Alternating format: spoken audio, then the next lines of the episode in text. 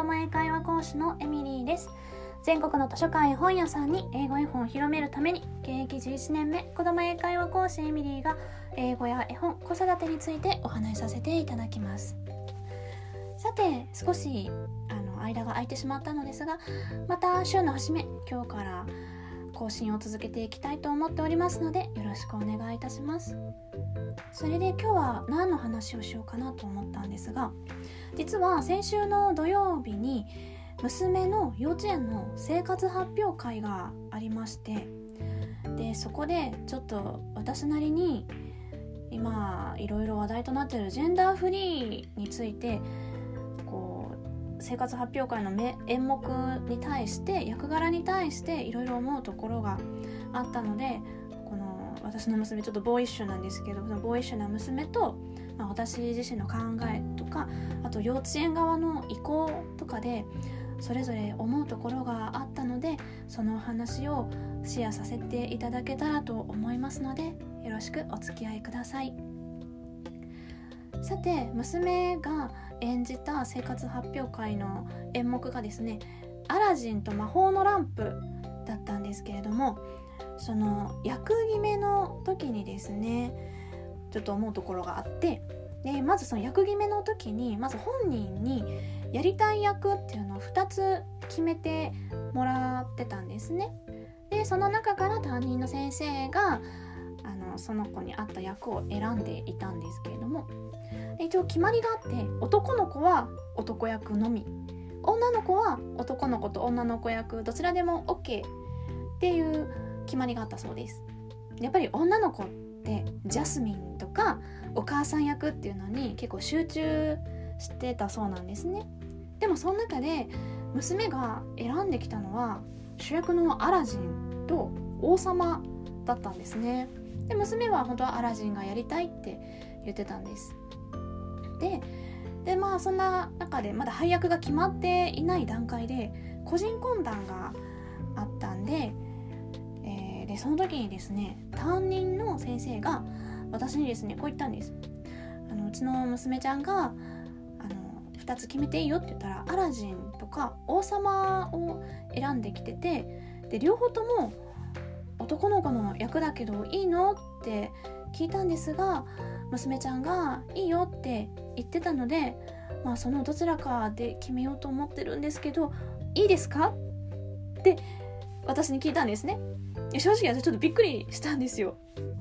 いやあ私に聞かなくてもって思ったんですね。いやもう本人がやりたいって思ってる役であれば何でも大丈夫ですって。その時に私は答えました。でちょっと前の秋の運動会の時に答えパレードやったんですけどその時に娘はねちょっとやりたい楽器ができなかったんですよね。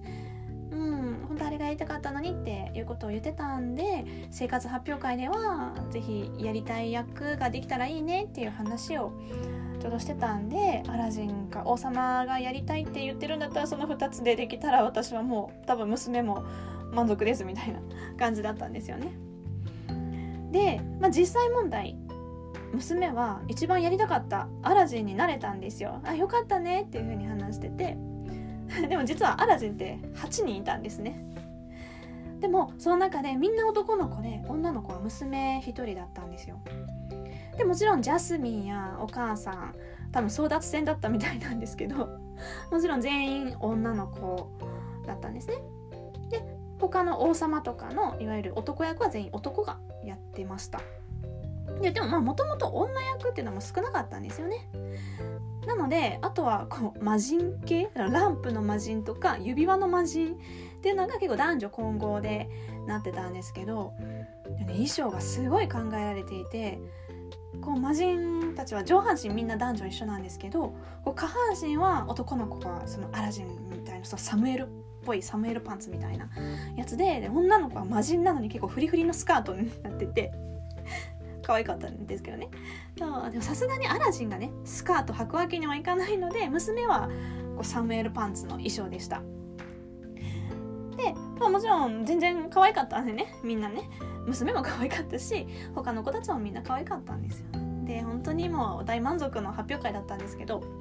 まあでもここでちょっと思ったのがこう幼稚園って結構男女の区別はっきりさせたがっているのかなというふうにちょっと感じましたまあもしかしたらこう私に男役で決めようと思ってるんですけどいいですかって聞いてきたのもあの同じ役でも衣装が男女で別々なのも、まあ、クレームとかを出さないための配慮なのかななんてことも感じました。まあ、言う人はいますからね。はい。でもこんな小さい時からこう男女の区別をそこまではっきりしなくてもいいんじゃないかなとも、うん、正直思いました。でうちの、まあ、幼稚園は、まあ、クラスでは男女比っていうのは結構もうほんと半々なんですよ。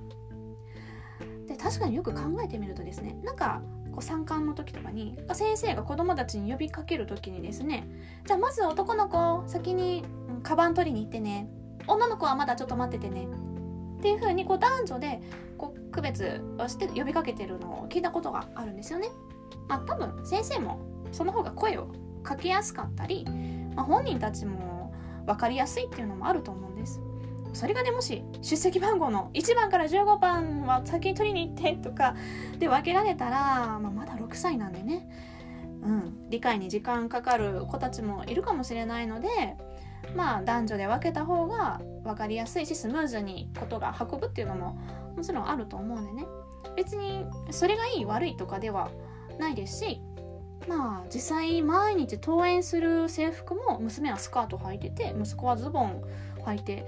行ってるので、まあ、それだって言ってしまえばしっかり男女を区別しているものになるんじゃないかななんていうふうにも考えてます。でももうこれからの時代って今よりもっともっとこうジェンダーフリーになっていくと思うんですよ。仕事とかも男女で分けるものではなくなってきますしね。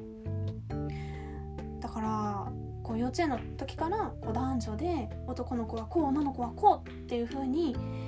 区別しないでもいいんじゃないかなっていうのは思ったんです。じゃあどうやって区別したらいいのかっていうのはちょっとそこまでは私の中ではないんですけれども。まあ今後は今よりももっとなくなっていくのが基準になっていくんじゃないのかななんてことを考えました。はい。ということでちょっとあんまりまとまりは ないんですけれども今日は娘の生活発表会から見えたこうジェンダーフリーの問題っていうのをちょっと私なりに考えてみました、まあ、娘がねちょっとボーイッシュな性格でもあるんで余計にそう見えたのかもしれないですね。あんまりフリフリとかねうん、プリンセスとか興味がなくてですね娘は。まあいいんですけど私は。どっちでも。うんでもまあお花とかは好きなんですよね。あと何が好きかな。クッキー作ったりとかお料理とかも好きだしだから多分ねこれが男の子これが女の子がやるようなことっていうのを多分私があの区別してるんでしょうね。娘の中では男の子がやるようなことが私が好きって思ってないんですよね。自分がこれ好きだからこれが好きとか。多分そういう基準で物事を考えてるんじゃないのかなと思います。お料理好きこれ女の子がやることだから。なんてことは多分娘は考えてないと思うんですよね。私が考えてるだけなんですよね。お花が好きなのも別に自分は女の子だからお花が好きなんだなんて考えてないと思います。うん。でもそれが一番自然でいいんじゃないのかななんて思っております。はいということで最後までお聴きくださりありがとうございました。また次回も聞いてみたいなと思いましたらフォローやコメントいいねボタンよろしくお願いいたします。それでは See you next voice また明日あなたと声でつながりましょう。